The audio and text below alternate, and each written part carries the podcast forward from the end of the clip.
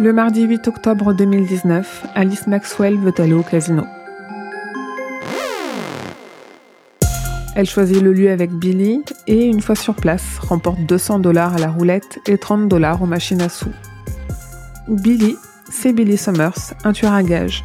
Billy est très bon dans son job, mais il a une particularité, il ne tue que les méchants. Ou en tout cas, ce qu'il considère être des méchants, car après tout, qui peut juger de qui doit mourir ou pas? Billy Summers, c'est aussi le dernier roman paru en français de Stephen King, sorti le 21 septembre dernier aux éditions Albin Michel.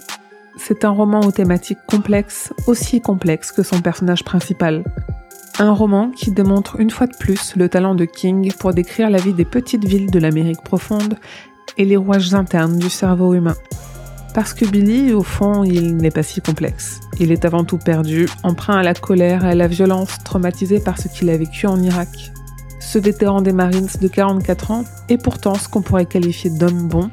Mettons encore un homme bon quand on fait le mal, même si c'est à des gens qui eux-mêmes font le mal.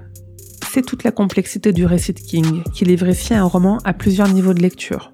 Pour effectuer cette dernière mission de tueur, Billy choisit comme couverture celle d'écrivain.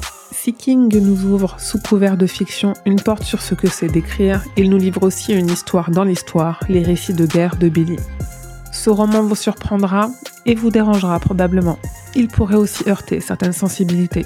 Mais là où Billy Summers met tout le monde d'accord, c'est qu'à plus de 70 ans, King n'a pas perdu son incroyable habileté à construire des personnages profonds et terriblement cohérents, pour lesquels notre empathie dépasse les barrières du bien, du mal et de l'éthique, et qu'il n'a pas non plus perdu son talent à nous dépeindre des moments de vie plus vrais que nature.